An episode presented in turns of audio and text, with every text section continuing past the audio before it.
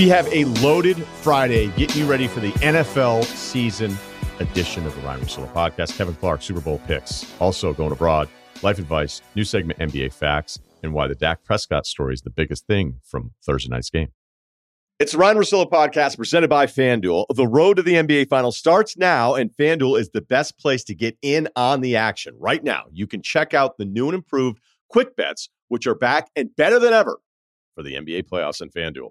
Find what you're looking for faster and easier with more props right at your fingertips. You can check out live bets like three minute markets and exclusive live bets like quarter player props, player assist combos, and more. So download the app today and bet with FanDuel, official partner of the NBA. The Ringer is committed to responsible gaming, so please visit rg-help.com to learn more about the resources and helplines available and listen to the end of the episode for additional details. Must be 21 and older.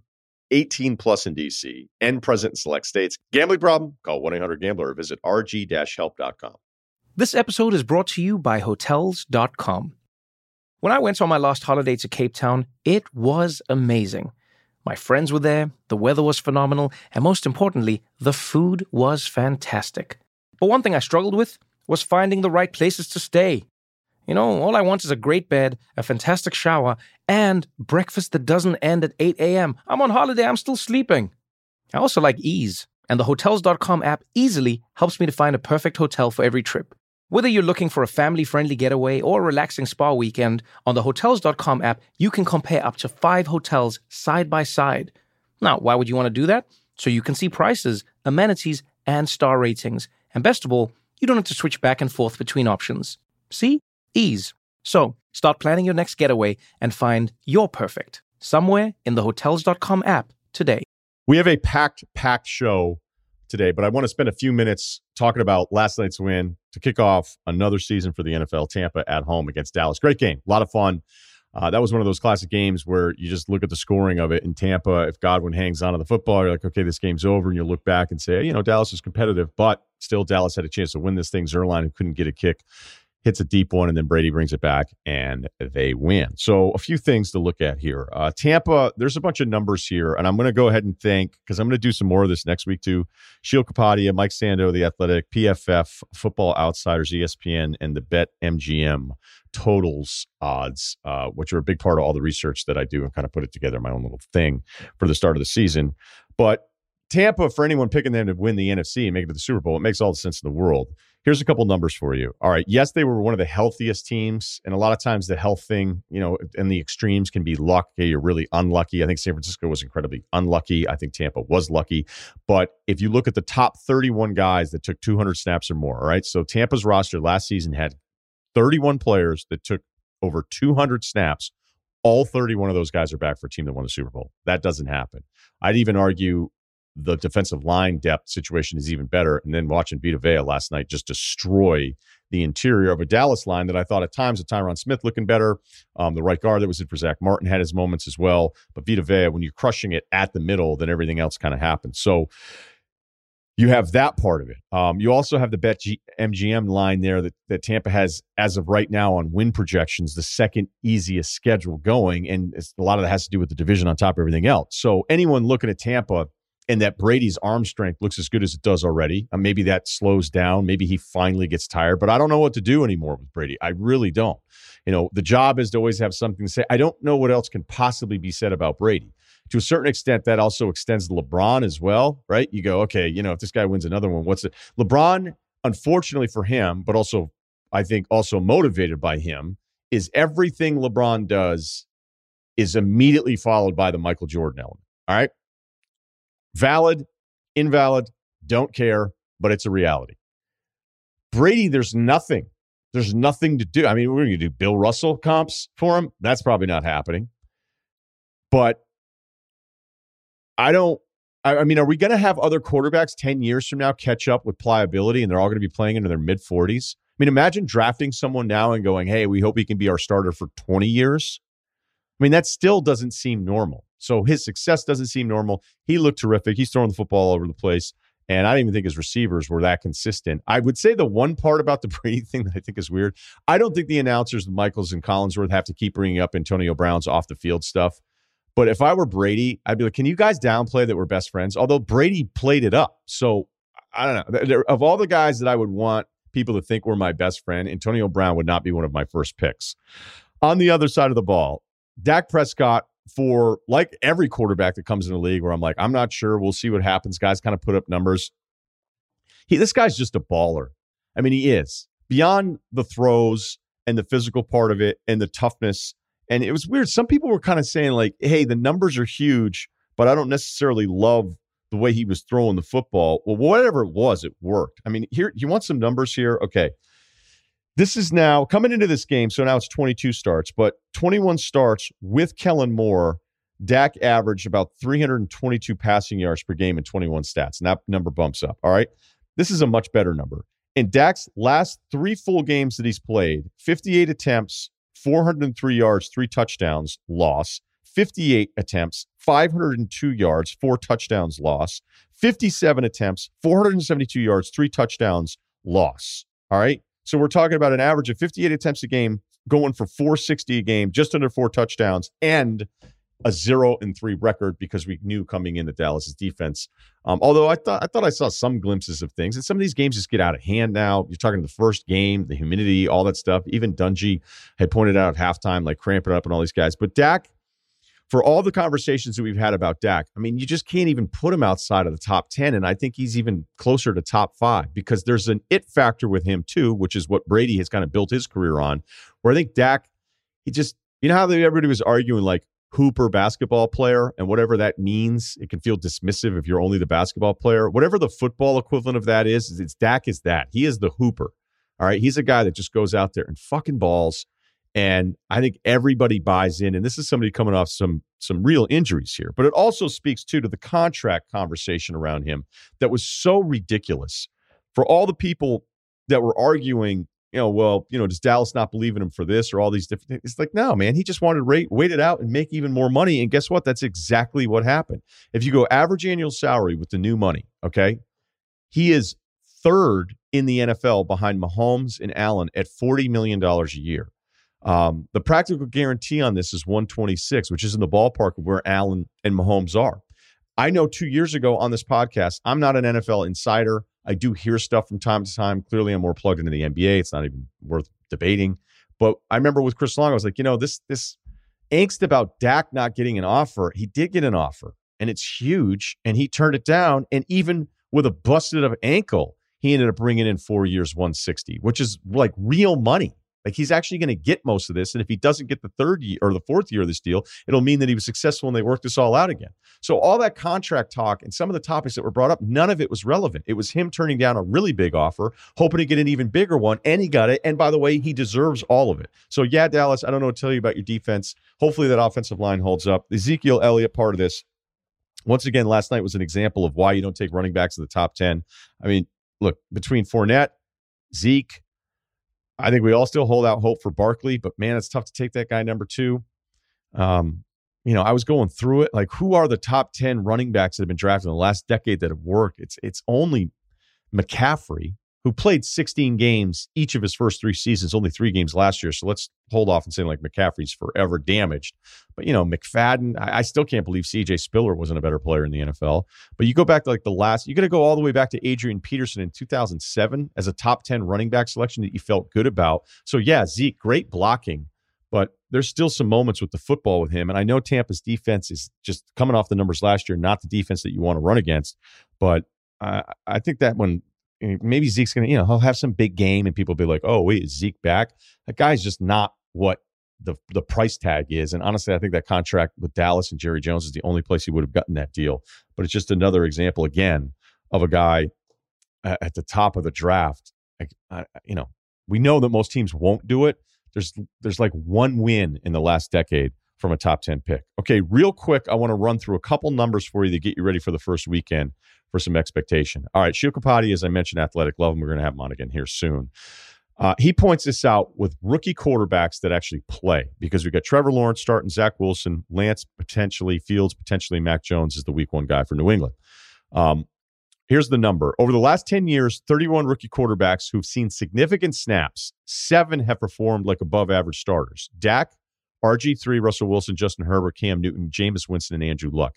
24 of the 31, that's at 77%, have performed at a below average level. Okay. So if you go EPA, expected points added, attribute that number to rookie quarterbacks, all right, who played. The median rookie season is Mike Glennon, who's about 23rd in his last full season um, at expected points added. All right. So for all of the, I'm as excited as you are to watch every single one of these guys. The odds are three of the five, three of the four are easily below average guys, or maybe we're blessed with a really special class.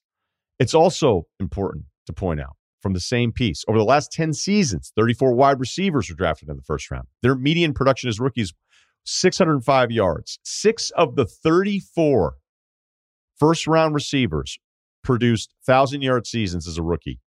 And this is a season where we have Ja'Marr Chase, Waddle, DeVonta Smith, Kadarius Toney, and Rashod Bateman, all as first round receivers. So the quarterbacks and receivers that were all, I'm just as excited as you are about them.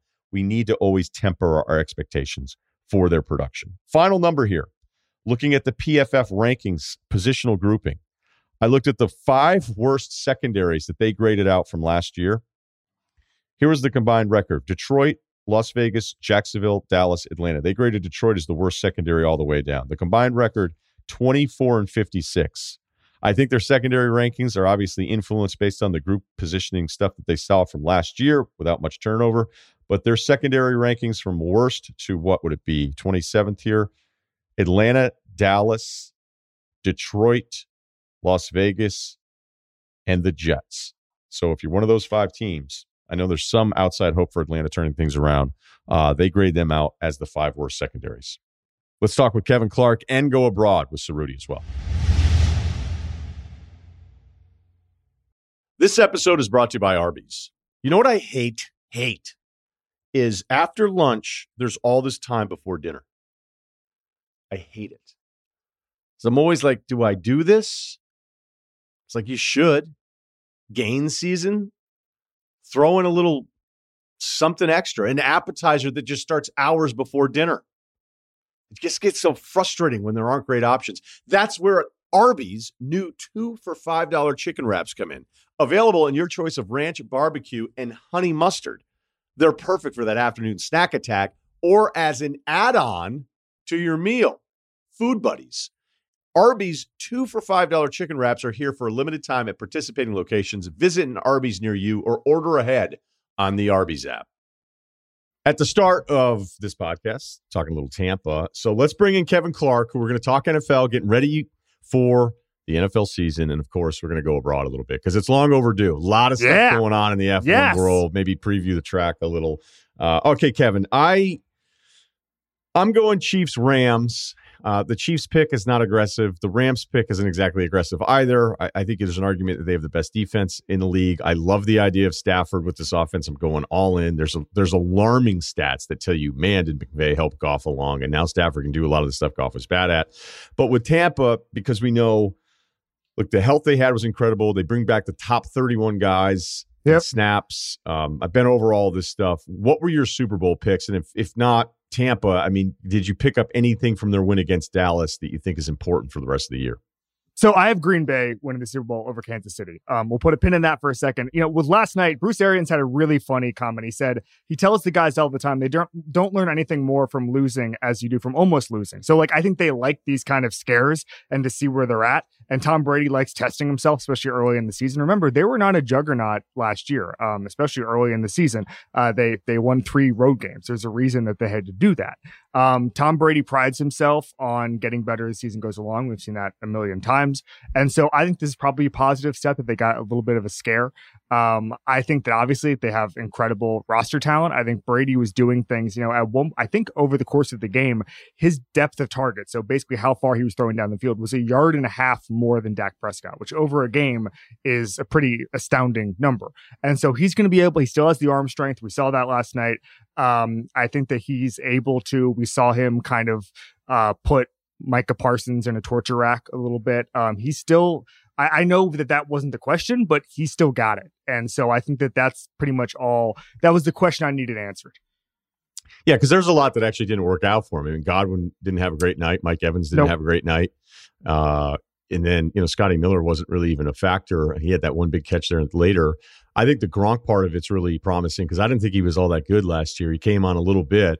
Uh, the problem with Gronk as he gets older too, and it was the problem when he was younger. He's so hard to bring down that I think he takes way more punishment because he's a mutant. Agreed. And him being fresh week one, you saw that happen a couple times where like he, he'll get up and be like, "Wait, am I hurt?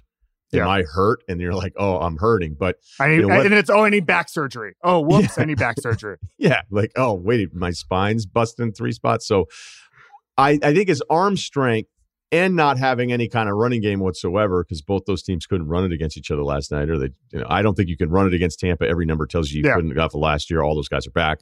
Uh, the Vita Vea part of this was terrific, but I think from a Brady, I mean, this is just what's so nuts about it. Between the release and the arm strength, and I thought his arm got stronger and stronger last year yes. as he got more comfortable yes. in an offense yeah. where he's taking shots.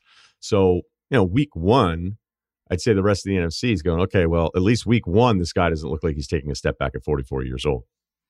Yeah, and you have to remember so as the season went along last year, they started to use more play action and more motion. And those are really statistically kind of the cheat codes of modern football. Defenses don't really have an adjustment to it. Linebackers still bite, safety still bite, uh, motion still confuses guys. You know, I was talking to Adam Zimmer, the, the defensive coordinator in Minnesota the other day, um, and he was saying we don't have defenses as a whole. We have not innovated to keep up with that. And so you have Tom Brady, who's already dominant and then he's getting this help from the offense, just a kind of a league wide trend, and so that's important. I think that from a from a defensive standpoint, you know, Andrew Callahan made the point last night.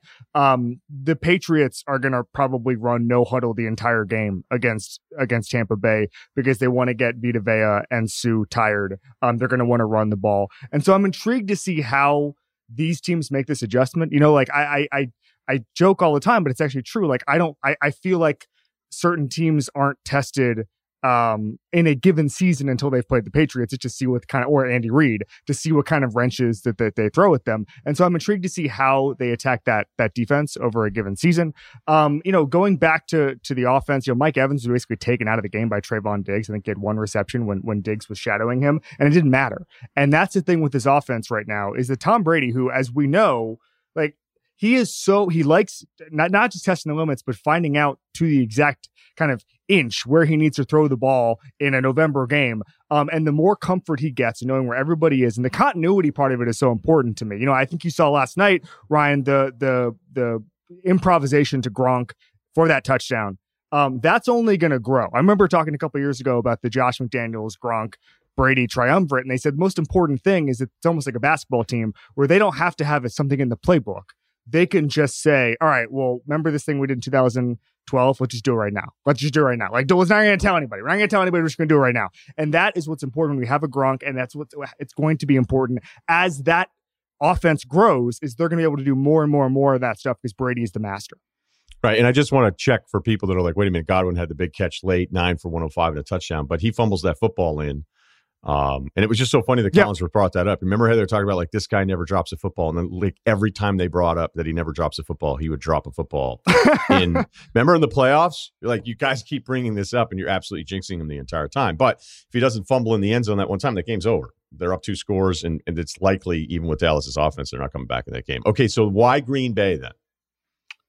So I think that the NFC is so bunched up, and I think that you know it was funny. I was reading about Tony Finau, the golfer, a couple weeks ago, and they were saying, why can't Tony Finau win? And the answer is that unless someone is super dominant, there's just like 15 people who are bunched up at all times, and then it's luck from there, right? There's a couple of things you can do, but it's mostly luck. And I view the NFC the same way. There are four or five teams where they all have top end roster talent, they've all got the quarterback, and it comes down to A, luck. And I just kind of think that if you just keep making NFC championship game appearances, eventually you'll just get there. This isn't a Sisyphus situation, just rolling rolling the rock up the hill. But they also have an incredible roster. And I think that the the Aaron Rodgers, oh, I don't want to be here. I don't I don't like the front office thing. I think that obscured how much talent there actually is on that roster. Like we acted like he was he was playing for like the Houston Texans here. He's not. He was playing for a Green Bay Packers team that has that will once he comes off pup. David Bakhtiari was one of the best tackles in the league have maybe the best wide receiver in the league, who I picked to win Offensive Player of the Year in Davante Adams. Uh, Jaire Alexander is elite. Like there is some real talent there that I think got overshadowed by the Rodgers narrative. And I, I think that they can they have the talent to to get to the Super Bowl. And once that happens, it's kind of luck. Um, I'm picking the Packers because they're damn good and they're due. Yeah, the Packers feel like a more aggressive version of Seattle because, in a way, I feel like nobody talks about Seattle anymore. Yeah. It has as much to do with the drama. Now, I'm not telling you they look good towards the end of the year. We know how bad the defense was against, especially against the pass at the beginning of the season, like historically incompetent levels.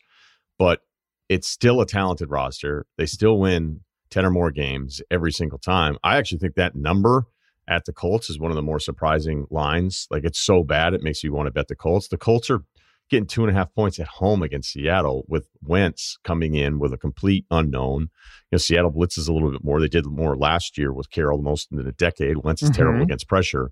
So I'm not telling you, hey, everybody pick Seattle to go to the Super Bowl, but they get talked about like a seven and nine team, which, you know, again, at the extra game, throw whatever record you want on there, which I feel like Green Bay with Rodgers and all the complaining, it's blinded people to be like, you know, that's why the Rodgers thing, I didn't have a ton of sympathy for him. I didn't think he was specific enough. I think he was just mad. And it's like, look, you're not on some team that's never yeah. getting, you know, like you're acting yeah. like this team has sucked for five years and you're wasting your prime and they're really good and they're they're in the mix, you know. And uh, to me, I guess being one of the teams you can legitimately say wins a Super Bowl and it's not going to be a surprise should be enough, but it wasn't for him. Uh, I'm completely in agreement with you. By the way, where are you on the Colts in general after this this month? I don't. I mean, you know, whether it's the receiving corps, the overhauling of the offensive line. I mean, they've actually probably, you know, look, I, I don't like them. How about that? Let Neither me just let me just put it that way. I don't. Neither do I. Now, I do think that the Wentz pushback, if he's healthy, there's no way he's going to be as bad as he was last year. You have the two extremes. You have last year on the bad side, right? Yeah, and they have 2017 where he's in the running for the MVP. The years around that, he's average. You know, he's he's average, but he's got to figure out a way to stop taking these hits, which he's never quite figured out. It's like RG three with more chances to get hit you know, where right. Robert Griffin just never figured out, like, hey, you, you got to protect your body a little bit. You can't extend every single play and put yourself at that kind of risk. And if he hasn't figured that out, he's just going to get hurt again. But I don't think he's as bad or as good as we've seen at his extremes. The one thing is interesting because every kid in that generation grew up taking hits. They just take more. Andrew Luck is in that generation. He took a ton of hits, and and you know obviously that was a different path. But everybody born in 1990 to 1995 or whatever it was, the way they played offense, they, they just let let themselves up uh, for for getting punishment. But the best quarterbacks learned how to take hits, learned how to take dives. I mean, I think Kyler Murray is kind of the guidepost for this. He's so small, he has to figure it out. But he just bails and just goes down. If he's like, I'm not gonna, I'm not gonna try to extend this. I'm not gonna get an extra yard. Like I need to preserve my career. I'm going down. And Wentz is bigger, and I think he thinks he can take the hits, but nobody can take that amount of hits. So if we stay in the AFC and going back through it, you're like, okay, so Mahomes was 14 and one last year. Mm-hmm. So, you know, the last impression could actually be, be misleading. Um, once the tackle situation was what it was in the Super Bowl, we saw what happened. They've tried to overhaul the entire offensive line. If that offensive line is good again, I don't know why Mahomes isn't going to light up the league again. And I say that so there's a bigger question. Let's just start here. Why are people anti the Chiefs? And then we'll get to the other top teams in the AFC. So a lot of the analytics people think the Chiefs don't have a elite like top three roster or top five. A couple people kind of came at me for saying that the Chiefs had a top five roster, which I found interesting.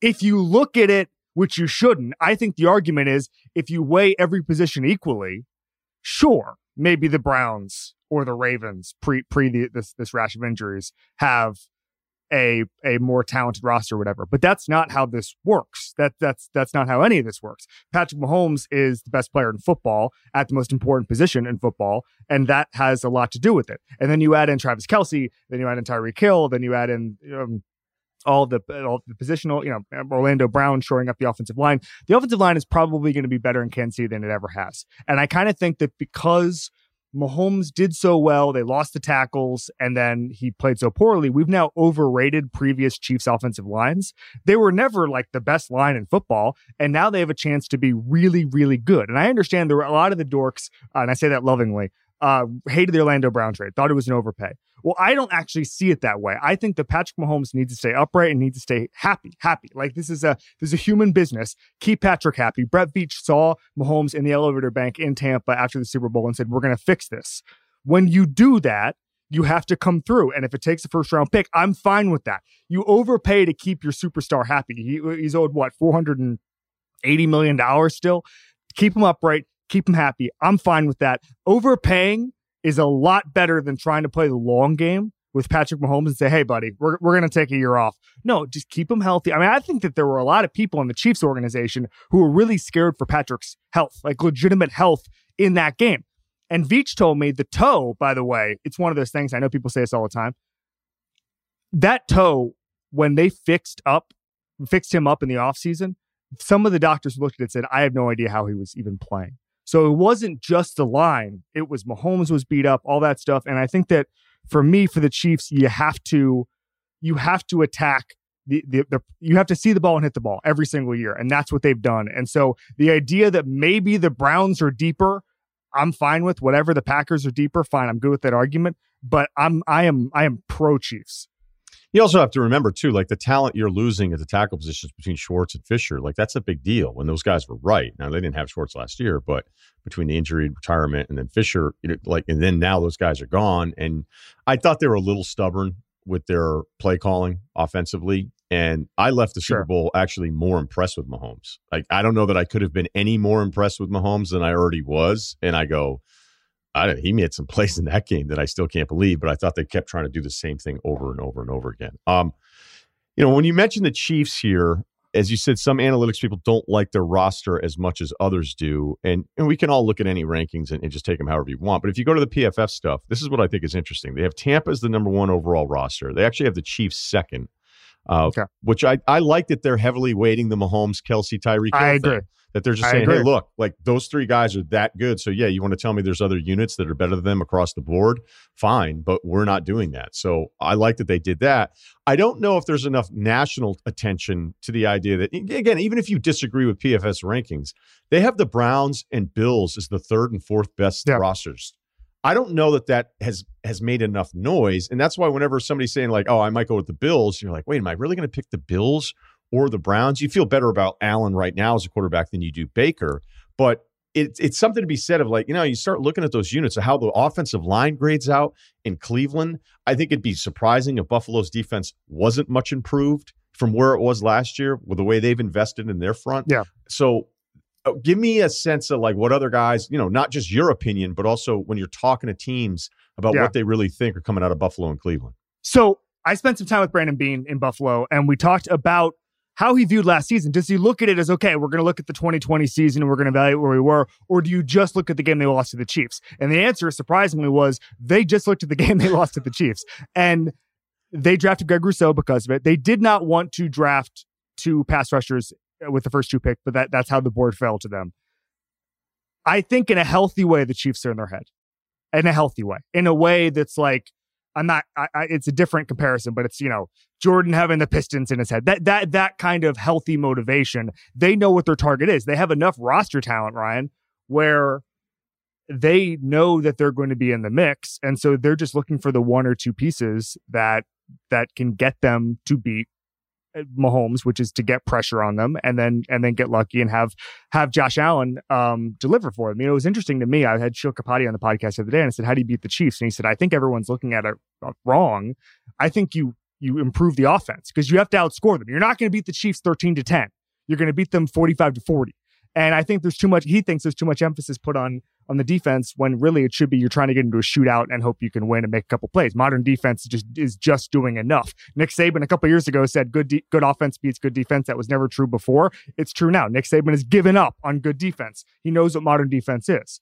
And so I think the Browns are a little bit different. I think that they're not looking at the Ravens or the Steelers or the Bills or the Chiefs and saying we have to specifically beat these teams. Um, Andrew Berry is a little more pragmatic, I would say. Um, spent some time with him a couple of weeks ago. Uh, really impressed with him, but I think that they're they're more. I, I know this is a dirty word. They're more process oriented in Cleveland. They're not they're not all in on this season or anything like that.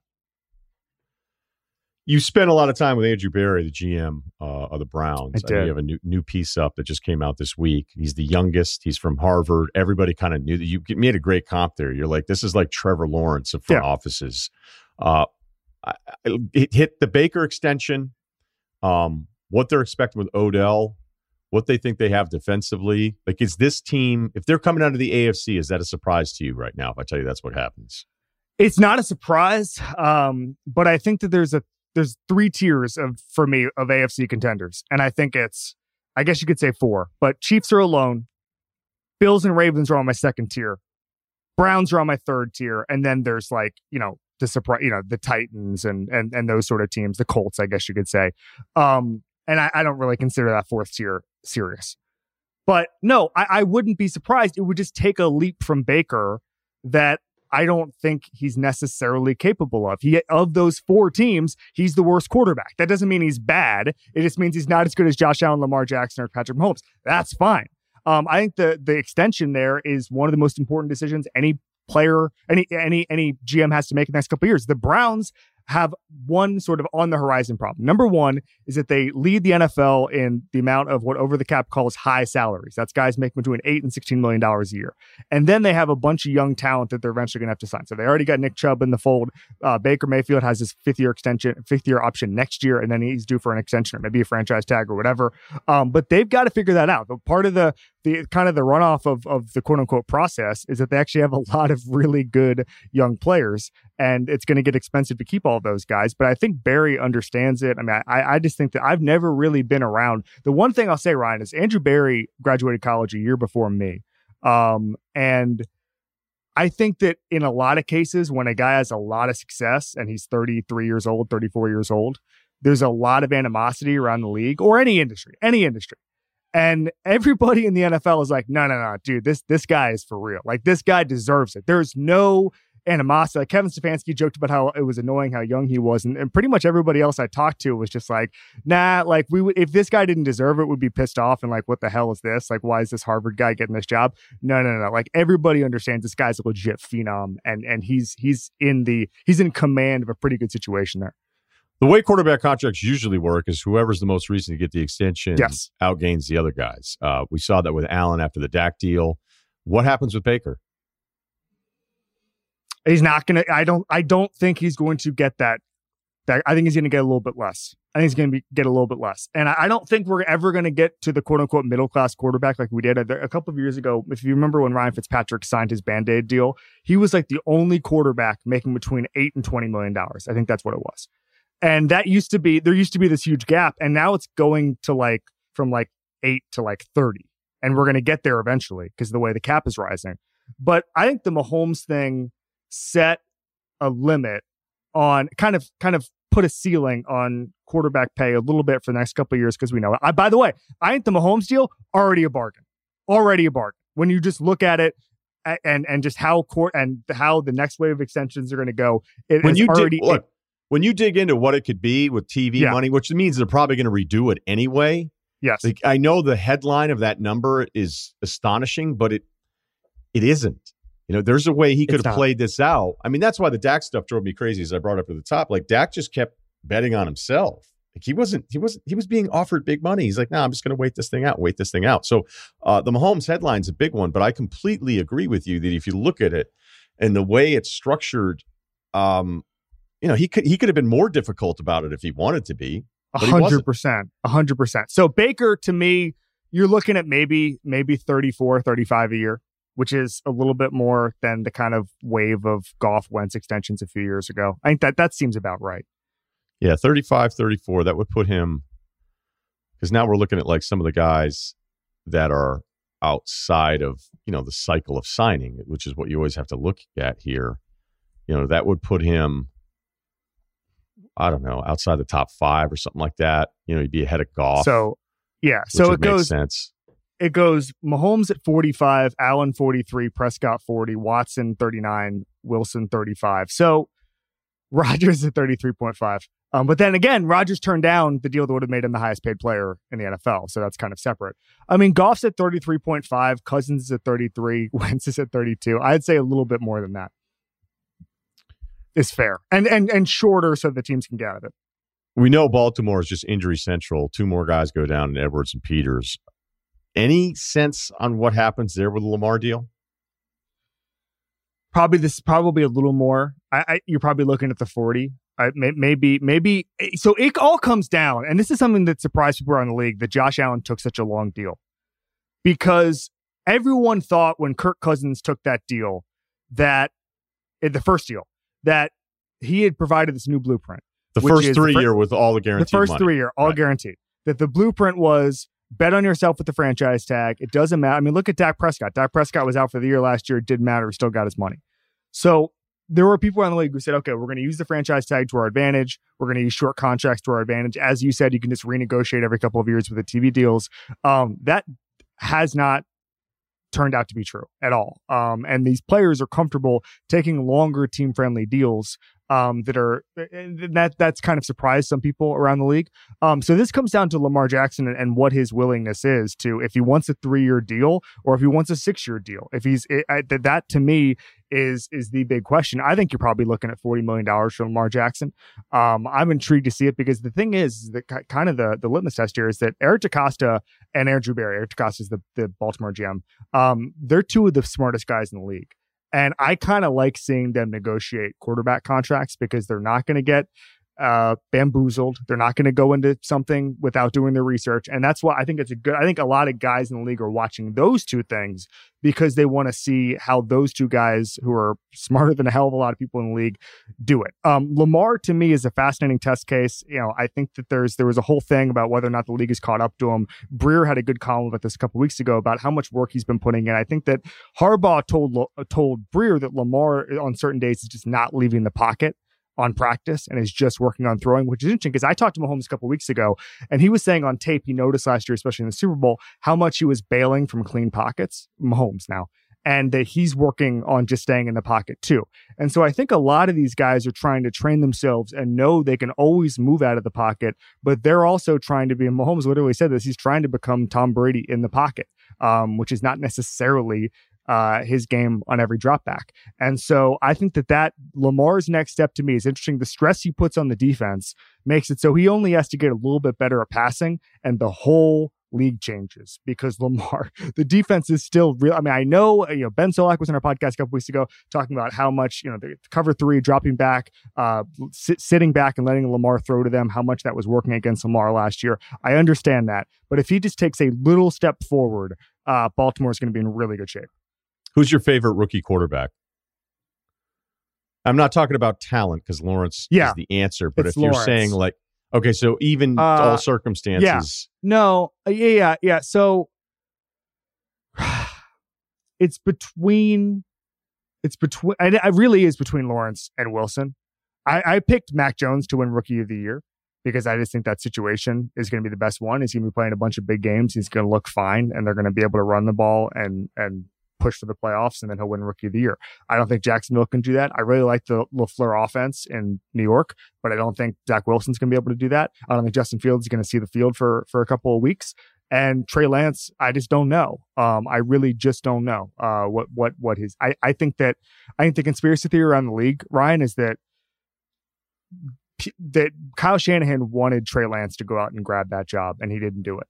And I think that I, I don't know what the timetable is. Um, you, listen, Trey Lance looked awesome in the preseason. I think Trey Lance is, is going to be like is going to be an elite player at some point. Um, I just don't know from a 2021 standpoint if he's if he's going to be my favorite guy. So I would say, it, I would say Lawrence all things considered, is going to, if we redraft at the end of this year, it's still going to be Lawrence. It's not going to be a Justin Herbert situation where we redraft in January and we go, uh, actually, the number one guy maybe wasn't the number one guy. San Francisco's a really great question here. And, you know, when I pick the Rams to get out, it's like, okay, but their division versus what, what the Buccaneers have to deal with. Like Tampa's going to be at home. If the Rams play Tampa in a playoff game, the likelihood that that game is in Tampa is, is much more so than in Los Angeles. Yes. Just based on the divisions alone. All right. You know, look, who knows? We could be surprised what happens here. But San Francisco's IR designations last year, like all timer, So Crazy. when I've seen some numbers float around, like, hey, look, like you can argue the Shanahan Garoppolo thing. I'll tell you right now, if I were on a debate show and I just said, hey, I don't know, just tell me which one you want me to do, I'll crush either side of that argument. There's so much, no, seriously, there's so much evidence that shows it's actually all Garoppolo. And then there's Yeah. plenty that you go, okay, wait a minute. If it's all Garoppolo, why does the head coach clearly not like him enough? I, I don't think there's any mystery with that. I don't think Shanahan has much of a poker face when it comes to this stuff. And the fact they go ahead and and do what they do to go bring in Trey Lance. Like to me, it's like, hey guys, this isn't some big secret. Like the limitations of Garoppolo are very obvious. I've seen them. Other people disagree, but yet here we have a coach who's like, no, I'm going to go ahead and take Trey Lance in this spot. But Garoppolo could have one of those moments where they put together some wins. You know, the defense is solid again. This this team, when it was healthy, was one of my favorite teams. I mean, Fred Warner is Yeah. probably one of my single favorite players to watch Yes. in the league. Uh, their linebacker, who's unbelievable. Like, just focus on him for 30 minutes, man, and and you will go, okay, I'm glad I spent that time watching Fred Warner. So San Francisco could find a way to, I don't know.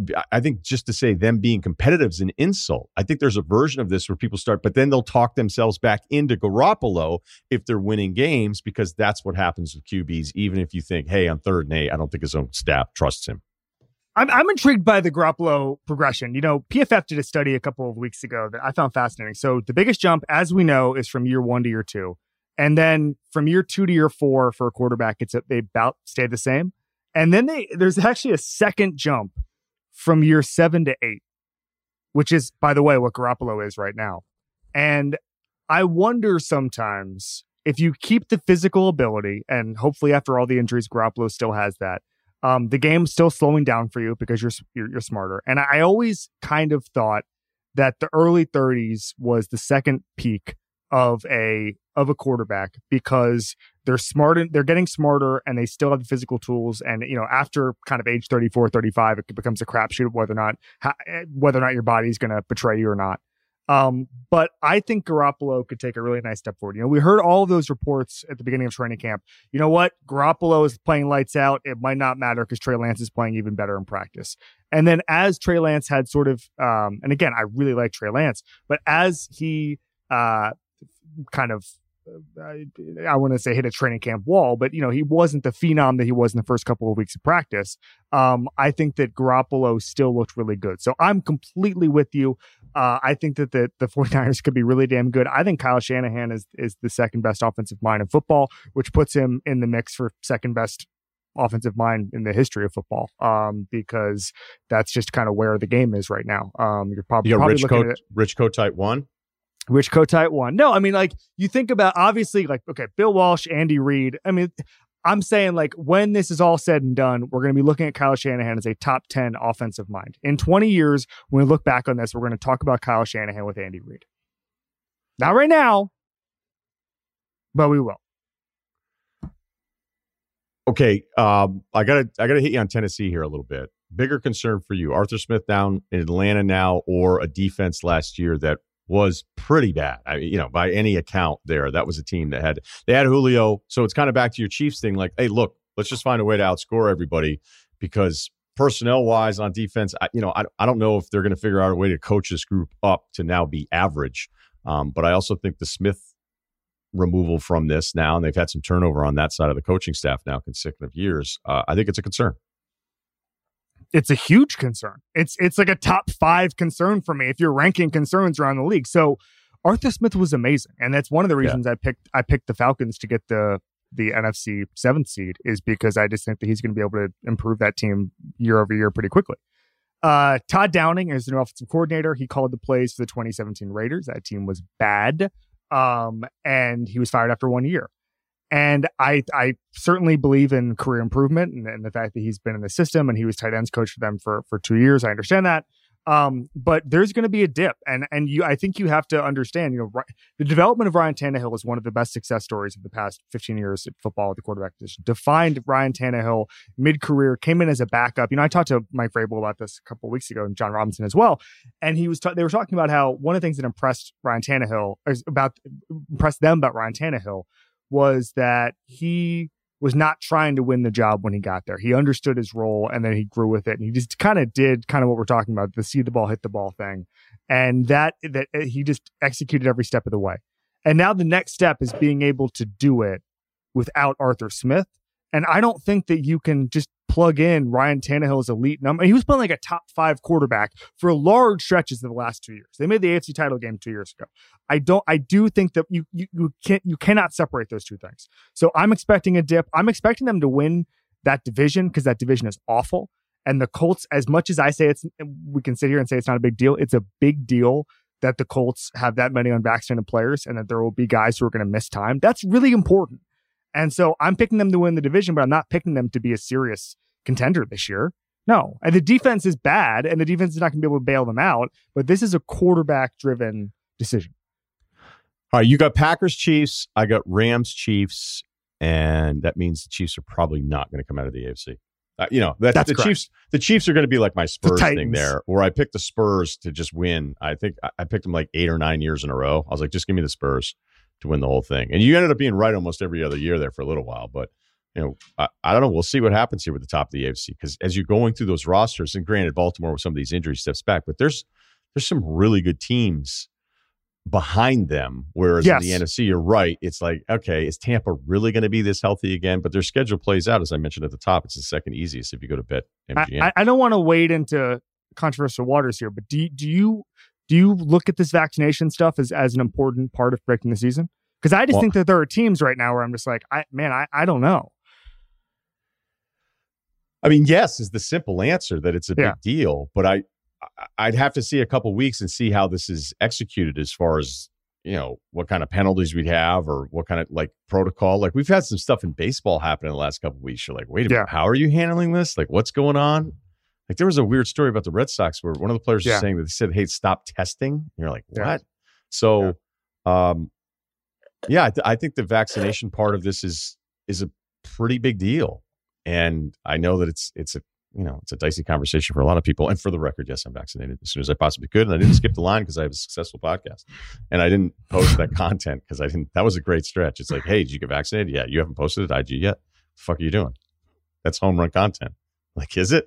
Hey, here you go, shot number one down. Because the best Wow. part was there was that little window when people were sharing that they got vaccinated, and then it was like, "Oh, really? You you how did you get it so soon?" And then Yeah. it morphed into, "How come you haven't posted it yet?" I don't know exactly what that break date was, um, but we'll uh, we'll leave it at that. Okay, I know everybody's been waiting for this. We've brought it back. It didn't go anywhere. It's time to go abroad.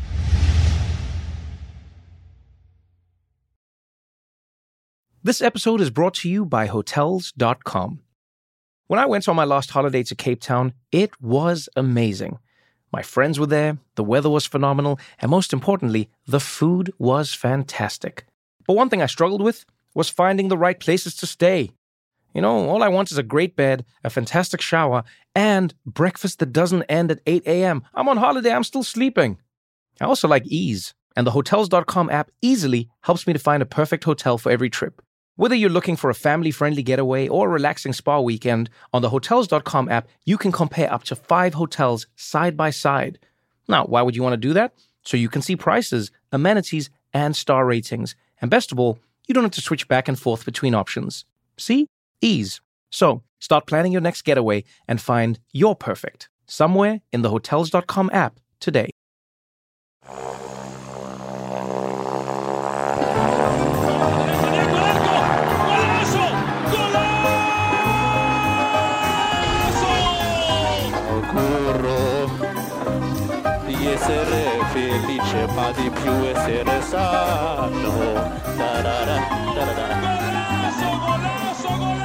Continued economic responsibility demands restraint in government expenditure.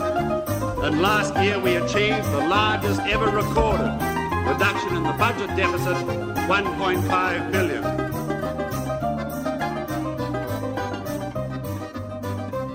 Okay, F1 silly season. Is that what they call it, Kevin, right now? That is what they call it.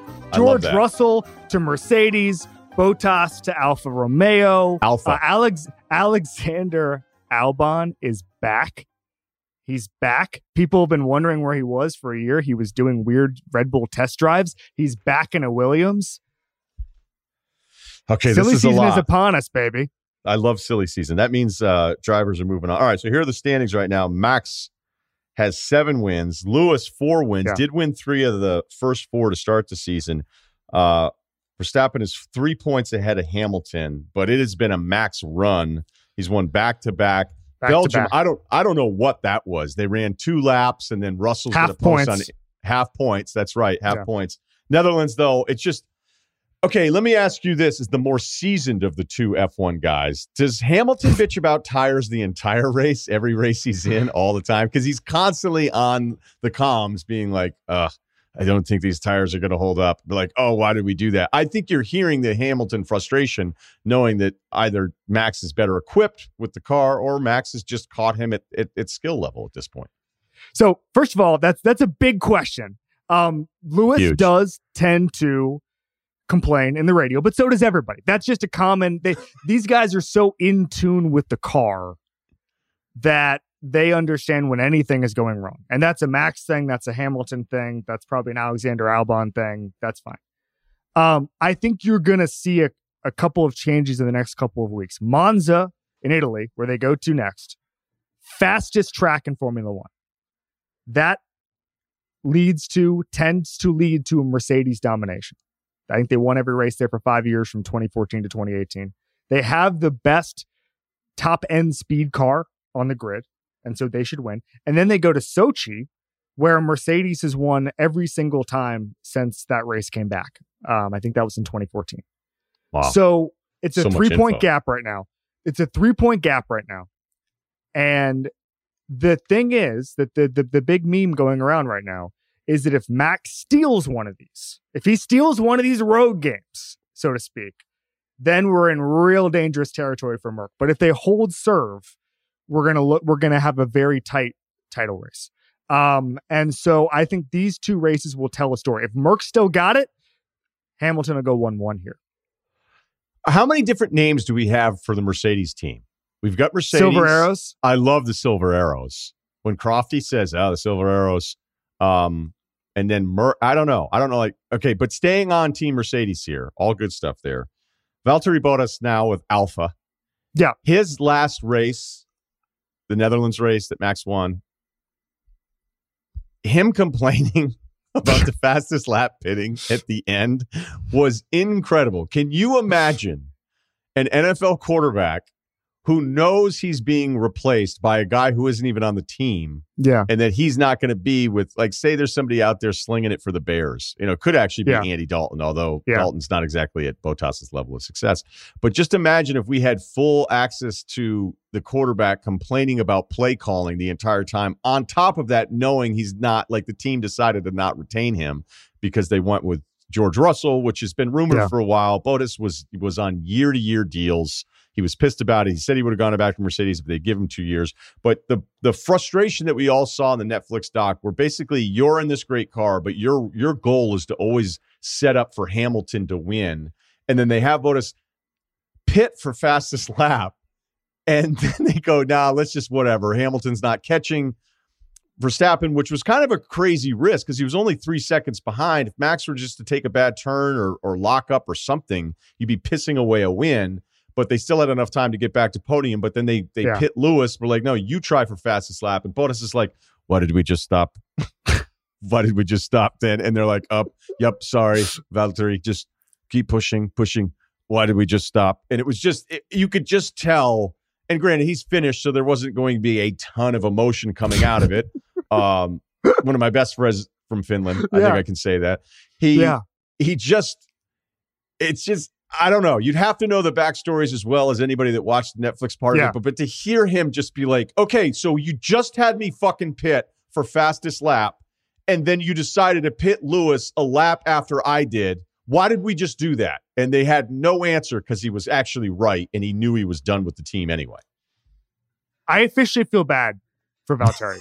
so I was thinking about this last night. I was going for a little walk around Brooklyn, and uh Bottas. Wait, you were walking around Brooklyn just just keeping your just F1 thinking thoughts about to yourself? Just thinking about it. Yeah, just thinking about it. Um, there are some Jimmy Garoppolo vibes with Bottas, and what there's there's a couple of reasons I say this. the first part of it, obviously, is he's being replaced by the shiny new thing. I get it. But then he's kind of become this joke because he was put in such a good situation. The Mercedes being the most dominant car in history, they've won every single constructors championship, obviously, since he was in there, and Lewis Hamilton led the way on that. But I think that people forget why he was put in that car to begin with. He was at Williams when they were a mid pack car. He was getting podiums uh, on occasion. He was uh, out dueling his teammate Felipe Massa. He's a good driver who became a joke because he was in a really good situation and didn't win a driver's championship. And then on top of that, he was very honest about how much he hated the situation. He was very honest, as we've talked about, Ryen, about how much Instagram comments could get under his skin. And so I kind of feel, I, I almost feel like he's become a bit underrated in that uh, just as a pure driver because he's become a little bit of a punchline. I feel bad for him. As I feel as bad for him as I could anybody who makes you know tens of millions of dollars and has a great farm, a modern farmhouse in Finland that, that we all saw in a spa. He's got a spa in his house.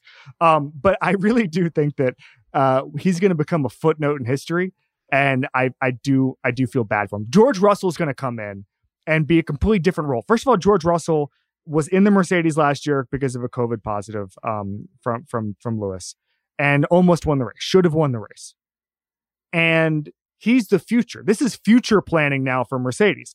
Valtteri was never future planning. He was just going to be the backup. He was just going to be the number two. He was just going to be the caretaker and just try to win some constructor championships and help out Lewis. And if he was, you know, he had to give up his, his spot leading because they needed Lewis to pass, that kind of stuff. With Russell, it's going to be a true duel. Bottas is was is not a good as not as quick as Russell, as they like to say, but Russell's are, is going to get opportunities Bottas never got.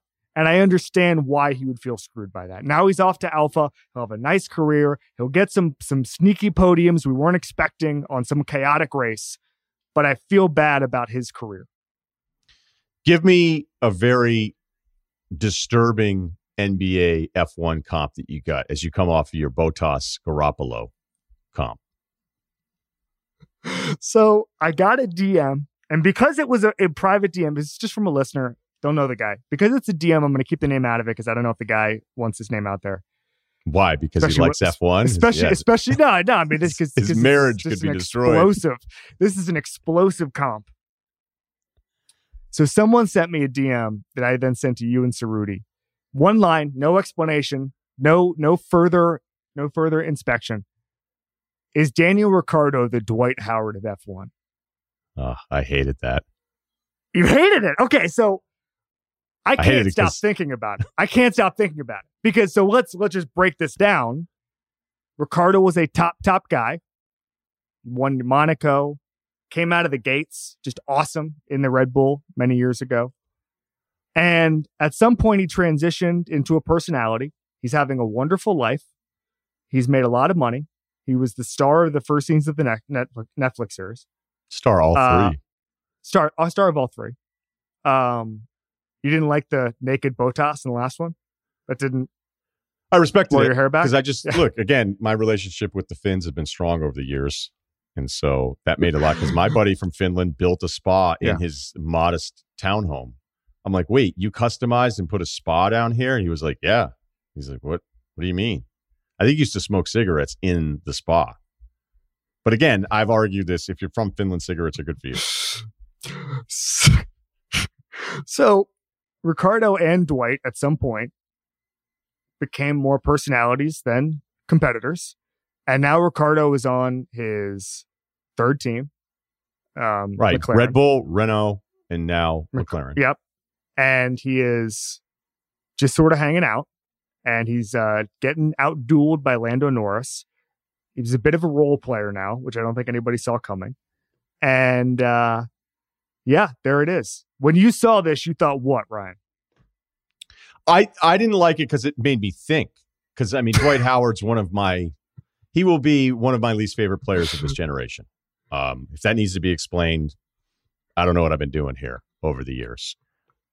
And the fact that Ricciardo, who, yeah, I mean, you know, we're ninth in points right now. I just got my McLaren gift box upstairs. Like I was like, where? Because I may go to the the race in Austin, I was invited to go, and I, I think I have to go. It's just a matter of how the football thing breaks down. Yep. With all that, and yeah, I want Ricciardo to be better. But I, you know, it's funny because when I first started learning about any of this stuff, which is not very long ago, which is sort of the joke of this whole thing, the first time I would learn about Christian Horner, I'm like, all right, dude, we got it. Like, you've got an English farm, you're married to a Spice Girl, like you're so full of yourself at every single turn. And then he starts shitting on Ricciardo, being like, "Oh, I feel like he's running. He's running from a race, running from a challenge. R- what the hell? I running don't from even a fight. Running from a fight. running from a fight. I don't even know what accent I was doing there. I apologize to everyone internationally. So I kind of wanted him to be wrong, and Horner's been right. And by the way, Horner's a Yeah. stud. The Horner's a stud. The entire Red Bull team, everything they're doing, like any any ego versus ego thing that I had with with Horner, Yeah. I, I'm like, nah, man, this guy's incredible. And look at what they're doing. And you know, there's other days where you know the other Red Bull looks like it's it's going to get it done. So um, I wish Ricciardo were in the mix a little bit more. As of this right now, he apparently is sitting on pole with a few minutes to go. So this is real live reaction. We're giving you live in the moment F1 reaction. If we get research to double check that right now, I believe um, he's sitting on the pole here for the Italian It's Grand it's FP one. It's FP one. A lot of ball game left. But the, Okay. hey, Dwight Dwight won a ring. You know. Real quick though. enough. Okay, Here- bringing in Ceruti. Sorry. Here we go. No, no, no. I just, I just, everything you laid out, Kev, is right. The timeline makes a ton of sense. My problem is, isn't Ricciardo has fans, right? Like people like him, people follow him. Is there- Is Ceruti, there one wh- Dwight do you- Howard fan? you and me, buddy. I, am not a Dwight Howard fan.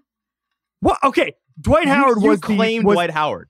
You, you, you like? I want to associate with Dwight he Howard. Was the guy. best player on the only good thing that's ever happened No, to he- us on a basketball court. No, he burned too many bridges on the way out. Are I'm- you? I'm- ju- no, I can't overlook that. I'm sorry. what do you just? What do you just remember Rafer Alston fondly that I actually probably remember Rafer Alston more fondly than I do Dwight Howard. Yes, I love Rafer Alston. Jameer Nelson, JJ Redick, obviously Hedo, all those dudes. I don't I don't claim Dwight Howard anymore. And I don't think that many people I'm stunned that you do, to be honest with you. I didn't think he had one fan. I time heals all wounds. I would say there's a lot of warts in that 09 team. Um, if you look into it, I don't recommend it. And uh, I I remembered the Dwight Howard era fondly. I had a good time during the era, but I just again I had a good time with an ex girlfriend. Doesn't mean that I like still want to hang out and associate with an ex girlfriend. I got it's over. She, d- you're dead to me. I'm sorry. That's how it is. I'm Italian. What can I say? I, I, I, I'm just stunned.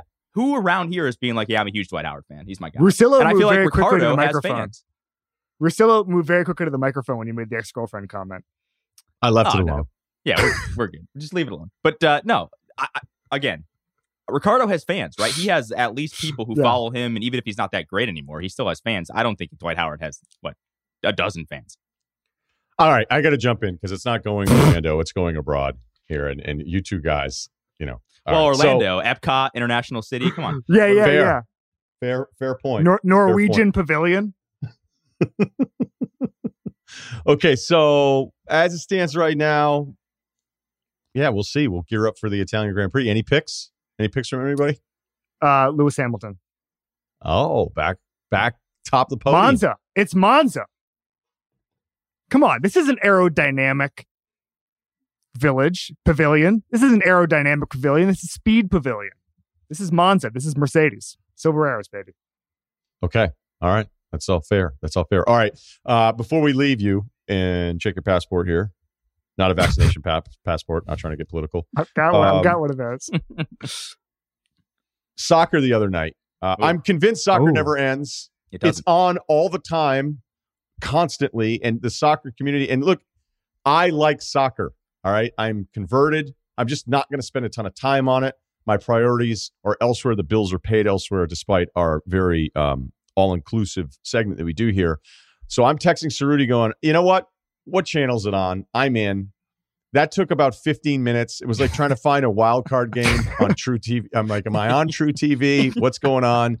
And then it was Paramount Plus, which I don't have apparently. And then I decided, okay, wait. And then I just asked Twitter, and they were like, if it's Direct TV, it's Telemundo. So then I throw it on, and I got to admit, for about a minute, I didn't know who's which team was which. You could say what you want, um, and you're like, oh, okay. And it made sense because I didn't like Honduras's goalie.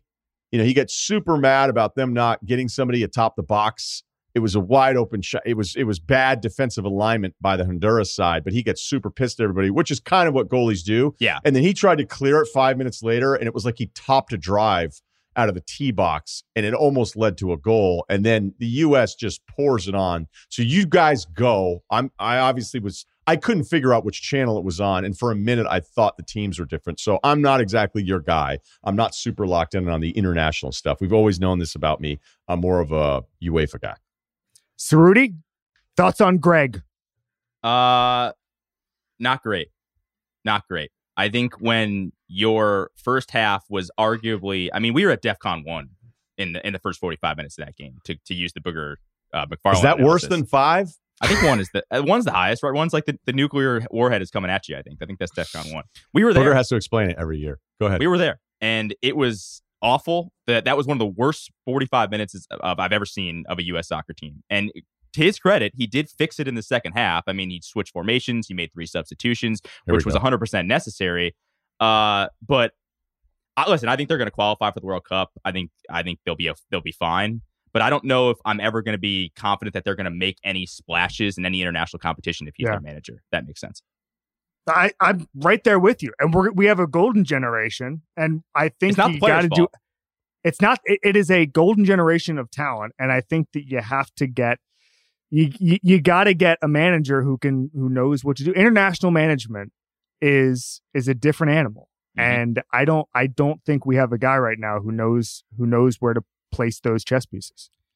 Uh, I just want to give Ryen credit. There were some people on Twitter giving you credit for the U.S.'s comeback because as soon as you started watching, all of a sudden things started happening. You know, you turn on Telemundo and boom, we score three goals and win the game after what was arguably the worst uh, first half I've ever seen. So I just want to give Ryen credit here because people on Twitter were saying that you were the difference in that second half. Ryen, Yeah, do you want to go to Qatar? yeah, 66 minute. Got in there. So if they had lost that one, that's it. No, no, no. So that here's the thing too: is we are so early on. This is this was the third game of 14 games. Like because there's there's plenty of games to go, obviously. But okay, yes, yes, but you know, they, if they had didn't win that game, if they had lost Honduras one 0 they would only had two points. They'd be way behind Mexico. They'd be behind Honduras. They'd be behind Canada, which all of a sudden Canada's Yeah. a good soccer nation, which is insane now. Um, and they would just would have been behind the eight ball. And it was just it was how it looked, Ryen. It just it looked awful. And you know they're going to have to still play Mexico twice. They've got to play uh, Costa Rica twice. You know, going to those South American countries um, or to those Central American countries, Ryen, is it's an, insane. Like I was telling you, the fields are atrocious. The broadcasts are atrocious. The fans, there's like vuvuzelas and there's constantly horns they in the throw background. shit all the time. There's yeah, exactly. It's people think it's so much easier to win in El Salvador or in Honduras than it actually is in reality. You got to understand these guys are used to playing in Munich or Rome or London in these awesome lavish stadiums and then they go to playing in Honduras, El Salvador. Like it's just a totally different vibe and there's nothing that can can prepare like a 21, 22, 23 year old guy who's never been there for that. So I'll just say it's much harder than people think, but we we should be okay now.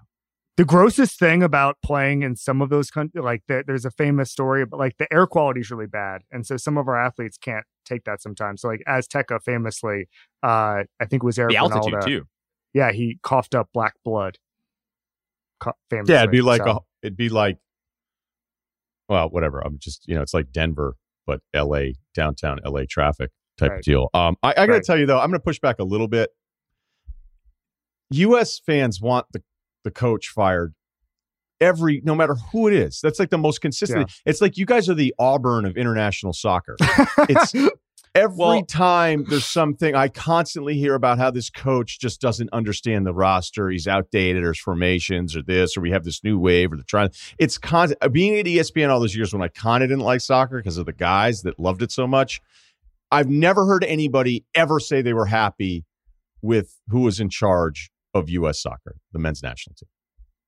I could honestly say I think they're right. I mean, pr- the problem with Oh with my God. So no one's ever good? The problem with Berhalter though is that his brother is in a high. I, I don't know what the title of position is, but he's high up in U.S. soccer. So everyone's like, he only got the job because of his brother.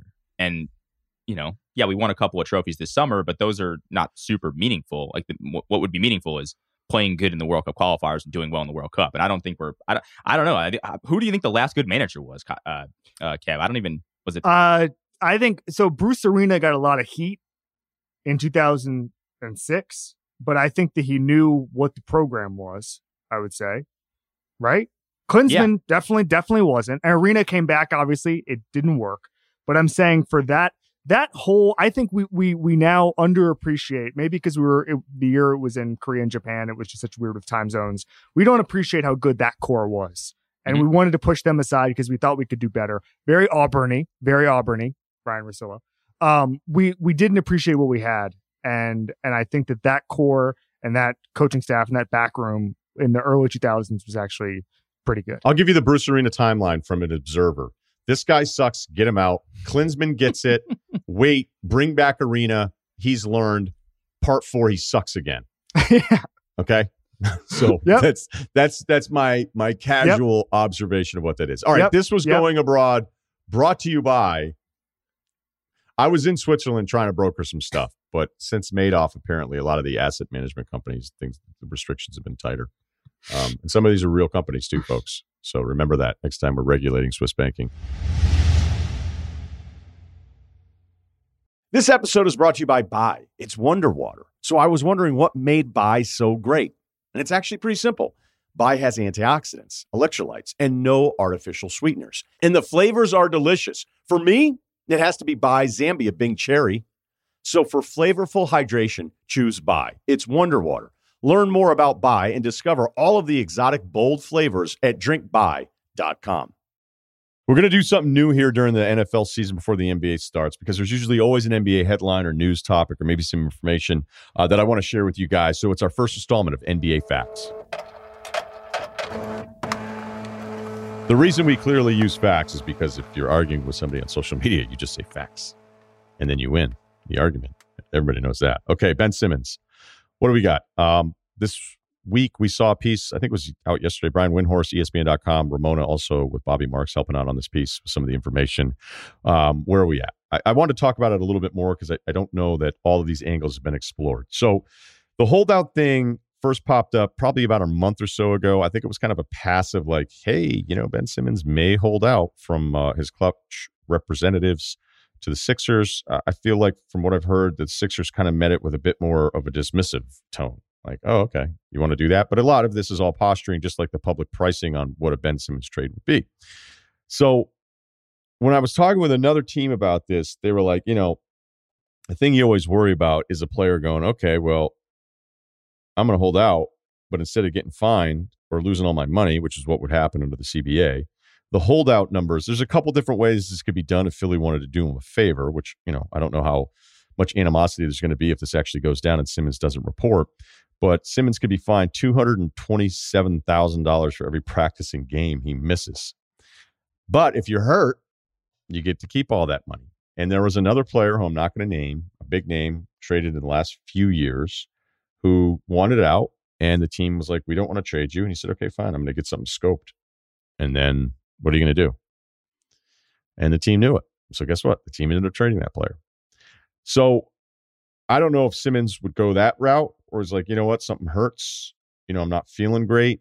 I know that with Harden, when he kind of was like, you know, he came back, but he was late. But his thing was weird because he actually saved himself on the fines by breaking the COVID protocol. Remember when they saw him parties with with his mask off, future, and that part of it, you know, is is very very unique. So now that we have the stare down with Simmons and Klutch and the Sixers, you have to go. Okay, so what kind of personality is Simmons? Is he the kind of guy that will actually be able to do this, follow through, hold out, and deal with this stuff? All right. Now, Jimmy Butler you didn't have to worry about it. Jimmy Butler was going to go nuclear option and he was going to do it and he was going to make it feel real and comfortable the entire time. Uh, remember, he, when he didn't get the deal he wanted from Minnesota, sat out some of the preseason ramp up stuff in camp because of a knee deal, right? Then he shows up to the first practice, which I said all of this at the time. It was like magically Rachel Nichols in the jumper there, which again is not Rachel or the jump's fault. This is content. Let's sit down with Jimmy Butler. This is a big time news story. Good on them for getting that interview. But the idea that people couldn't figure out how predetermined this entire deal was, where Butler's like, I'm going to go off. I'm going to scream at Scott Layden. I'm going to make fun of the younger players. I'm going to be the biggest asshole I can be in this practice. And then I'm going to sit down and tell ESPN how bad I want out. All of it was calculated and it worked. And he got moved. ironically to Philadelphia. So you can do that one, but I think there's people around the league who are like, would Simmons ever like take it to that level? But here's the point: he doesn't need to because he has Klutch. Because Anthony Davis, I think we would all agree, as much as I love him as a player, is more of a passive personality. All right, and what he did in New Orleans wasn't great, but he got his way because he got his way because Klutch got their way. So then it comes down to do you want to mess with Klutch? And we can all sit here and talk about how front offices and agents, I've brought it up the past off seasons where you're like, that deal doesn't make a ton of sense, but a lot of times the teams want to find a way to work with the agent to make sure that relationship is good down the road. Uh, at this point, Klutch doesn't really need to because you could sit there and say, well, does does Daryl need or do the Sixers need a good relationship with Klutch more so than the other way around? Yeah, because if you have good players, like you would never sit there as a GM going, well, one of their really good players is available and he wants to come here, but man, I'm really mad at how they handled their business two years ago. So I'm not going to sign the good player that has interest in us as a team. That scenario doesn't exist. It's not going to happen. If he's a really good player, maybe a marginal one, fine. There would be some sort of payback. But if it's a really good player, you could actually couldn't do that to your own franchise. So even if you think Simmons isn't built that way to deal with how nasty this could possibly get, his reps, his agency, they take the lead on this and shield him from it. I don't know if he's actually not going to show up. I'm just mapping out all those things. Now, as far as the trade stuff, the public pricing that I mentioned before, it's a little bit like listing a house and going, eh, throw a number on and see what happens. Uh, that's what all these teams are doing. So when I hear about the Minnesota thing that I read where it was like no D'Angelo Russell or Edwards are town. Like, do you, you guys going to trade anybody? For for Ben Simmons. Like you may not like Ben Simmons, but you might have to throw in somebody in this deal. And we've since seen that Russell would actually be available. Uh, the Sixers also have a challenge here because they have a team that they think can still contend and get out of the East. So it's not like it's all draft picks coming back or all projects. You need a player that actually can be one of the five guys on the floor at the end of a playoff game. So that's a harder trade to pull off because more often than not, the NBA rules in these trades tell us we keep our good guys and we give you a bunch of other things. And now the pricing has completely changed from where it was Kawhi, who had some injury stuff, but the pricing with Kawhi compared to what the pricing is now with the Jrue Holiday, the market has shifted dramatically for how how these trades play out. And I think GMs like saying, Hey, I have potentially four to seven first round draft picks. And everybody says how awesome that is. And some teams are going to win with this strategy. And there's some teams you're going to be looking five years down the road going, what do they do? Get a bunch of picks in the 20s and none of the swaps actually happen. So what did you actually get for that guy? But that seems to be the cool way to do these deals. I don't think the Sixers look, they'll want draft picks, but it can't only be draft picks unless it becomes untenable. So when you look at the Golden State part of this, and I do think that that price at least was close, even if it was ridiculous, where it was Wiggins, Wiseman, and whatever you think of Wiggins, I still think he'd be one of the five guys that would close a playoff game.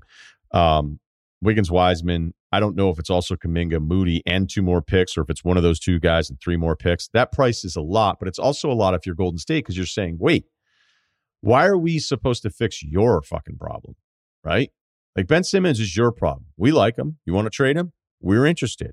We're going to gut every single one of our assets around our vets and then do you this favor and give you potentially seven pieces? Nah, no, we're not going to do that. Now, I know that the part of the motivation is that Klutch actually does want Ben Simmons to go to Golden State. Now, is it the number one choice? No, I think Simmons would love to be in LA. Lakers, maybe down the road. Clippers, don't think there's a ton of interest there, but they would like him to land in Golden State. I don't think Golden State is in a position where they feel like they have to do anything because if everybody comes back, peak, healthy, that's still a really good team. I think probably a top four team in the West. Some would disagree. So that's kind of where we have it right now. Philly, I think even if Simmons were to hold out or do a medical thing here to avoid losing all that money, which you always have to remind yourself of, they're probably good enough with the five guys with Embiid, Harris, and another year with this backcourt playing together where they're probably going to win a bunch of games. You know, Maxey another year in, they probably will. It's not like it's going to be a disaster. And as I keep reminding everyone, we can't talk about Simmons the same way we talk about other disgruntled players because it's four years left on a deal. It's four years, and he's telling teams where he will or won't go. This episode is brought to you by Vuori. It's time to ditch your old workout fits. Seriously, just let them go and try Vuori clothing instead. Their activewear is unbelievable. Sometimes I wear it and I go, do I look too good? I don't want to be at this peak level of awesomeness in their joggers every single day. This is going to be hard to maintain, but that's what the joggers do for you. Whether you're sort of business cash, whether you're just around the house, whether you're working out, whether you're getting on a plane and you're going to be in your seat for a long time, the joggers just give you a hug for the entire flight. It's soft, it's comfortable. You're never going to want to take them off. Incredible versatility. You can wear it while taking part in different kinds of exercises, running, training, swimming, yoga, and more. Vuori yoga class, that just makes sense. The Sunday jogger is the number one go to. And of course, the core short out now. Get yourself some of the most comfortable and versatile clothing on the planet. Our listeners get 20% off their first purchase at vuori.com slash Ryen, R Y E N. That's V U O R I dot com slash Ryen. You want details? Bye. I drive a Ferrari 355 Cabriolet.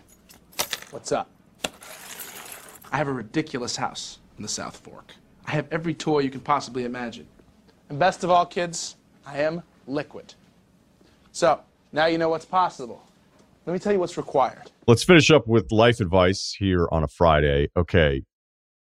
We mentioned Chauncey Billups crushing a guy in an ESPN pickup game. Um, we had a guy with picture verification. This looks like a pretty intense run here. So I'm just going to share the story. I was a regular at the San Francisco Equinox pickup game. That Equinox was connected to the Four Seasons where the Warriors visited. Teams would stay and hold practice. During the finals one year, Chauncey was doing TV and came to play pickup. I'm a former varsity player from LA. Is that high school? I guess if you're a pretty big time high school player in LA, you're, you're probably a decent player. In good shape, 31 year old. Okay, we don't care about your mile. Um, he said you can grab the rim. You do? Okay, there you go. Uh, six minute mile, six one, two hundred. Could still grab the rim. Awesome. Definitely one of the best players in this competitive San Francisco run. We all went at Chauncey. He destroyed everyone who went at him. No shit. And he seemed to be expending 60% effort. I snuck around to try to steal the ball as he brought it up the court. All right, that kind of now I'm now I don't know how much I like this email. Um, his back was turned, but he sensed me and stuck his ass out, and I went flying. Another good player face guarded him, which culminated in a corner trap for game point. Chauncey picked up his dribble, faded from the corner, and swished to three. He then announces, Don't worry, bro. You weren't the first, and you won't be the last. oh, it took you this to say I no longer watch NBA games thinking I could definitely take duds one on one. Like they tried this in Boston with Scalabrine. All these guys showed up for this radio thing, and Scalabrine horrified and embarrassed guys that like played maybe high school and small level college. And the other deal with Scal is he's he's big. Um, the same day, apparently, at this run, Kenyon Martin yelled profanities at me because I called an absolute hack on my defender for game point. Kenyon was not even in the game, had no connection to this guy, but was so offended by my foul call, he couldn't help but belittle me. He came on the next game and threw down alley oops off the backboard. 2016. Um, oh, you walked past KD. All right, never mind. Okay, all right. Good, not great email, but great picture. Chauncey in the mix. How do we feel about that? Was I was I too harsh? I think they're trying to steal it from an NBA guy from behind in a pickup game to like prove something. I don't I don't necessarily love that, and I like that Chauncey stuck his ass out and knocked you over. But I do I do appreciate that. I don't want to sound real harsh here. It's Friday, man. You know what I'm saying? All right, so no follow up. Let's keep it moving. All right. Um, this one's kind of tough. I, I don't know. Maybe Kyle Ceruti can help me out with this one. Okay, uh, six two one eighty. Need some help. How to make friends in college? Uh, I just transferred to a big Big Ten school from a small community college. Um, most of the work was done online. The community college, most people wanted to put their heads down, grind, focusing a little on making friends and socializing. I definitely was more on the side of putting the work in versus socializing, so I could set myself up grade wise as a transfer, which uh, thankfully worked out. Add the online part of it. I really had almost zero practice socializing and making friends in the last two years. One more problem I haven't done any partying in my life. What I mean by this is I haven't had a sip of alcohol smoked or participated in any parties. He says, parentheses, lame, I know, but it just always scared me. Plus, I have no natural desire to try anything. It's not lame. It's not lame, man. You know what I mean? It's actually very hard. Um, and you know this this is not going to be easy because I mean the simplest thing is you just say hey just gonna go out and you know you get a couple, everybody gets a couple beers and then the shyness goes away and then you know you make memories and have these all kind of stories. But don't feel like don't feel that way you know I, I hate that you said lame I know. Don't don't feel lame about it you know what I mean? You're gonna be living longer than everybody else. I know a lot of socializing happens at parties and I have no experience there either. I'm not necessarily against the idea of expanding my horizons and trying that stuff but I definitely need to ease into it. So how do you think I should go about making friends? Grades are obviously important but I want to make good connections and have fun, especially since I only get two years at my new school because of community college. Uh, my only real plan as of now is to play pickup basketball and connect with people there and join a few random clubs. I'm no Bobby Jones. Shout out to the 83 76ers. Shout out to the 83 76ers. Love that team. Um, but I'm decent and try to be a player everyone want to play with. You know, play some, okay, we get it. You're a role guy. Um, despite saying I haven't socialized much over the last couple years, I don't feel as if I'm bad at talking to people whatsoever. I think of myself as someone people would want to be around once I get comfortable and know what to do. Say, I don't mean to come off as cocky in any way, but I think I'm fairly smart, decent looking guy, and a good friend. So for me, it's just all about making sure I can get into those specific situations. So he wants to know how he can do this. My my first question would be here, guys. Did you have friends in high school, or did you not have any friends in high school?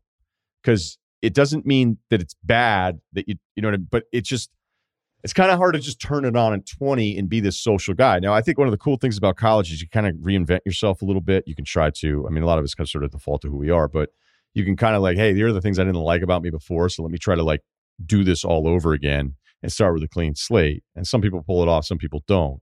I also think the making friends thing, some people really absolutely make it a priority. Uh, I never really realized it until I started hanging out with some of my more successful friends that I was like, oh, that's why you keep in touch with all these people. That's why you're always checking in. That's why you're always introducing people to each other. Like you have this Rolodex of people where I think half the day these guys spend just contacting people and then just trying to hook them all up with somebody else. So you're always sort of in the mix. Like I am not and have always been terrible at making new friends when I move to a new place because I probably just like my core guys so much and I know it's never going to be like that again. And then I feel like somebody's going to ask me for something all the time. So I've done a really, really bad job about it over over the second half of my life. Um, and I, you know, I don't think that's ever going to change necessarily. So whatever. But I, I think you're on the right track here with the basketball thing and joining a few clubs, but really, the, it's not going to be the club. It's not going to be the person. It's going to be about how important it is to you, right? Any of the things that we really want to change with our lives. You know, once I decided it was all about work and career, then I made that shift. There's other things I still wanted to do. At times, I can feel like I can't get my arms around all the stuff that I'm hoping to do in my own life. And I do think there's a downside to going, all right, I want to change all of these things at once because it doesn't work that way. But if you prioritize the way you did with grades and clearly kicking ass at a junior college and doing well enough to get into a really good Big Ten school, you're going to have to kind of use some of those things that motivated you and focused you to do that in making friends. But then the downside of that is if you're like super, hey, do you want to be best friends guy and be eager, then guys are brutal with it. I mean, women are so much better at you know, like kind of buying in. Now, I would say we do a bad job as guys opening up and becoming friends. I think if you wanted to make it uh, positive for women, it's that they're more accepting right away. Um, then you could also make it a negative and be like, how come you have to be best friends with everybody after like one lunch? Um, but guys can almost, you know, how like when you have no confidence and you're out and you're talking to women when you're younger and they can smell it on you like a cologne that says no confidence. I think guys can kind of feel the desperation if you're trying to make friends. So I'm not trying to psych you out here, but you focusing on making friends is probably more about putting yourself into situations where you are meeting new people, but also trying to be as cool about it as you can. And I, I know that sounds complicated, but it's true. I mean, I've even had a couple situations where, you know, there's guys in certain levels where I moved out here to LA and I might have been a little too eager because I was like, oh, these are the guys I'm going to want to hang out with. And then uh, you start checking in, but you start checking in and, you know, you don't hear back or you don't, yeah, believe it or not. Number three podcast of sports. I don't always get a call back, believe it or not. So um, the other thing too is I'm so much older that I think I'm getting to the point where like some of the guys with young kids and the wives are like, "What? He's coming over? Like, there's just going to be a bunch of kids here. He's cool with that." And be like, "Yeah, I guess he likes kids, but hey, what's his deal? He's not married. He has no kids, and he's he's going to stop by to a birthday party. Like, is he fucking serious? It's like, just yeah, him. yeah, it's just him again. Be like, hey, I got two tickets to this thing. Be like, do you want to bring anyone? No, no, I'll just you know. All right, well, do you want the second ticket? No, I'm fine. I'll just I'll just roll in solo like he just went to Switzerland by himself. Nah, don't invite him actually. So I'm I'm at a weird age where there's starting to be some questions asked about me about kind of like where my head's at um but because I don't have a family. So I I think at the younger stage and, and I want Kyle and Suri to jump in here and take over this thing. You've got to be a little you've got to focus because it matters and make a priority, but you can't let anyone know that you're making it this big a priority because then you're just going to kind of like it's it's like I know once anybody knows me, they're going to love hanging out with me. But I know that like, you know, let's I'm not going to say like Josh Duhamel's a great example. Everybody would want buddies with Josh Duhamel. I've texted him a few times, invited him a couple things, because clearly that would be a world I would like to kick the tires on. And I'm saying this because I know if he gets back to him, he's just going to laugh his head off because he's actually a really great guy. I know when to lay out and not keep asking Josh Duhamel this shit. All right. So there's a perfect example of that. I, I'm not saying you're going to meet Josh Duhamel, but I know that I, you know, I've got to be delicate with the way I handle that one. I haven't ruled out that we'll hang out down here in Manhattan Beach at some point. I almost put together this mega night with a lot of big names and good guys, and it sort of fell through. And you're like, is it me? And I'm like, eh, I'm not going to sit here and start beating myself up internally. I'm just, I'm swimming in pretty exclusive waters, and if if uh if a guy can't make it down for a dinner to meet up with other pro athletes, you, know, you just got to chalk that one up. And by the way, every one of these people have kids, so that that's also another problem that I'm facing. All right, I don't know. Did I just give myself advice, or did, what did I do there, Kyle? Help us out. I think that was great advice for you. Um, I'm actually in the same. I'm in. I was in the same boat that this guy was in my second tour of college, uh, because I was uh, gone. I was like freshman. You know, I, it would have been a lot easier for him if he was a freshman and everybody was at the same orientation and was in the same intro classes and like would walk out together like, oh, what the fuck is this about? Intro to psych, huh? But like now it's like people have made their you know stuff. He's this. He's what a junior now. He said he did two years at Yeah. community college.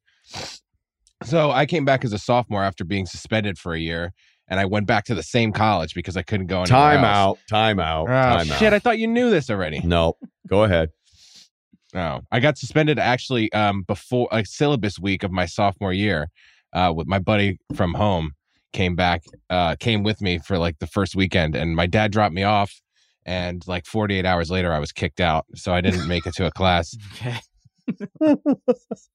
Wait, okay. Well, how, how did so you got kicked off? Classes haven't even started. A lot of people will tell you, "Hey, don't even show up that first week because people are adding and dropping anyway." Which is some yeah, of the that's why I brought my friend. That's why I brought my friend from home so he Right. could see. So yeah. he- I remember. I remember like thinking that was normal because we were all doing it, and then you get to kind of like your junior year, and you go, you know, it's a horrible first impression as the classes start getting a little more specific towards your major and they're smaller. It's like, yeah, you know, whatever, bad drop. I'll see you guys, class four. All right. How did you get kicked out in forty eight hours? Um, actually, I got stopped by a bicycle cop, and I had like uh, a bunch of Bud Light Platinums in my backpack, and I had two big fat blunts in my hands. And um, the guy actually called my name. I think I think it was because uh, of the the sound that my backpack was making, and we were in like a sophomore dorm, so it's like nobody in that area is really supposed to be old enough to be drinking anyway. And he called my name. Uh, I was waiting for a ride, and he said my name, and I just threw the two blunts in opposite directions. He's like, "What did you just throw?" And I was like, "Nothing." And he made me stay there while he went and got back up, and so he found like a fake ID and beer and whatever. And um, I just went the next day, and they were like, "Look at this file," and I had just had a huge file already. They were like, "You should have been gone last year, so you have to go home for at least a year." What else So is on anyway, the file? Oh, grand larceny with that whole thing. I found that thing in the street. I told you, and um, a couple UPM stuff, and you know, like a fight here, and you know, there was just stuff. There was. It was like a lot. It was actually a large file, so it was um pretty privileged to make it through that freshman year. So. So anyway, but what I was saying is, is like I then had to take a year off when I came back. Everybody else had transferred from Potsdam, shocker, to somewhere else. So then I basically had to start all over again.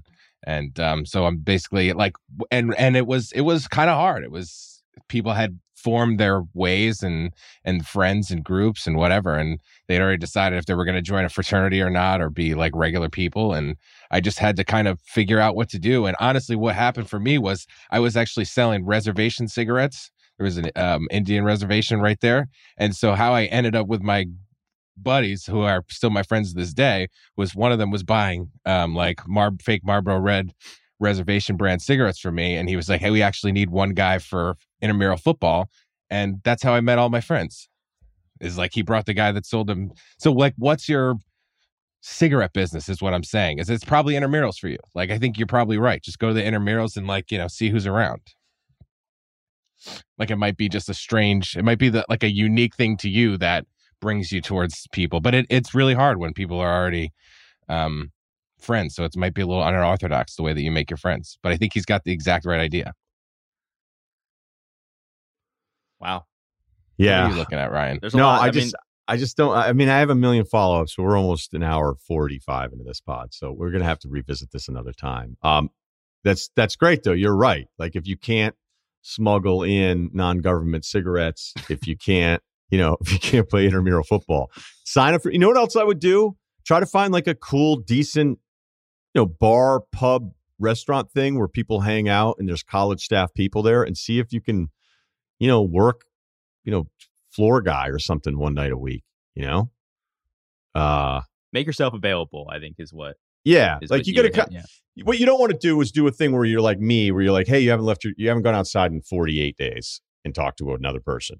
You know, like don't do that. Do something where it's like, okay, it's, it's I like I know your grades are important, but not every single person that prioritizes prioritizes some social stuff get bad grades. So you can figure out a way to do it. You're going to have to get yourself uncomfortable here a little bit. You're going to have to get yourself uncomfortable, prioritize being in settings where you're meeting other people, but you have to, as a guy, I can just tell you this: if you come off as like, "Hey, do you want to be best friends?" Five minutes in, everybody's going to think you're a loser. So you can't do that.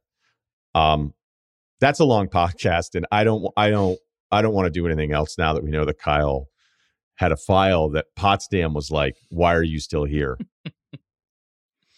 Wait, I thought we kicked you out last semester. Why? Are, wait." I'm trying to think of like the movie or TV character that that Kyle was, a younger Kyle. And by the way, for people that are like listening to this, Kyle is is about as trustworthy a person that I've I've ever worked with and gets it done. And it, it, these early mornings, like he's on top of all of it. You're not even 30 yet either, right? 27. Yeah, he's a young kid. Think about how how much you've grown in just five or six years, or three. For real. For real. Left with like a 3.5 too in my major, actually. That's all that counts, right? The major 3.5.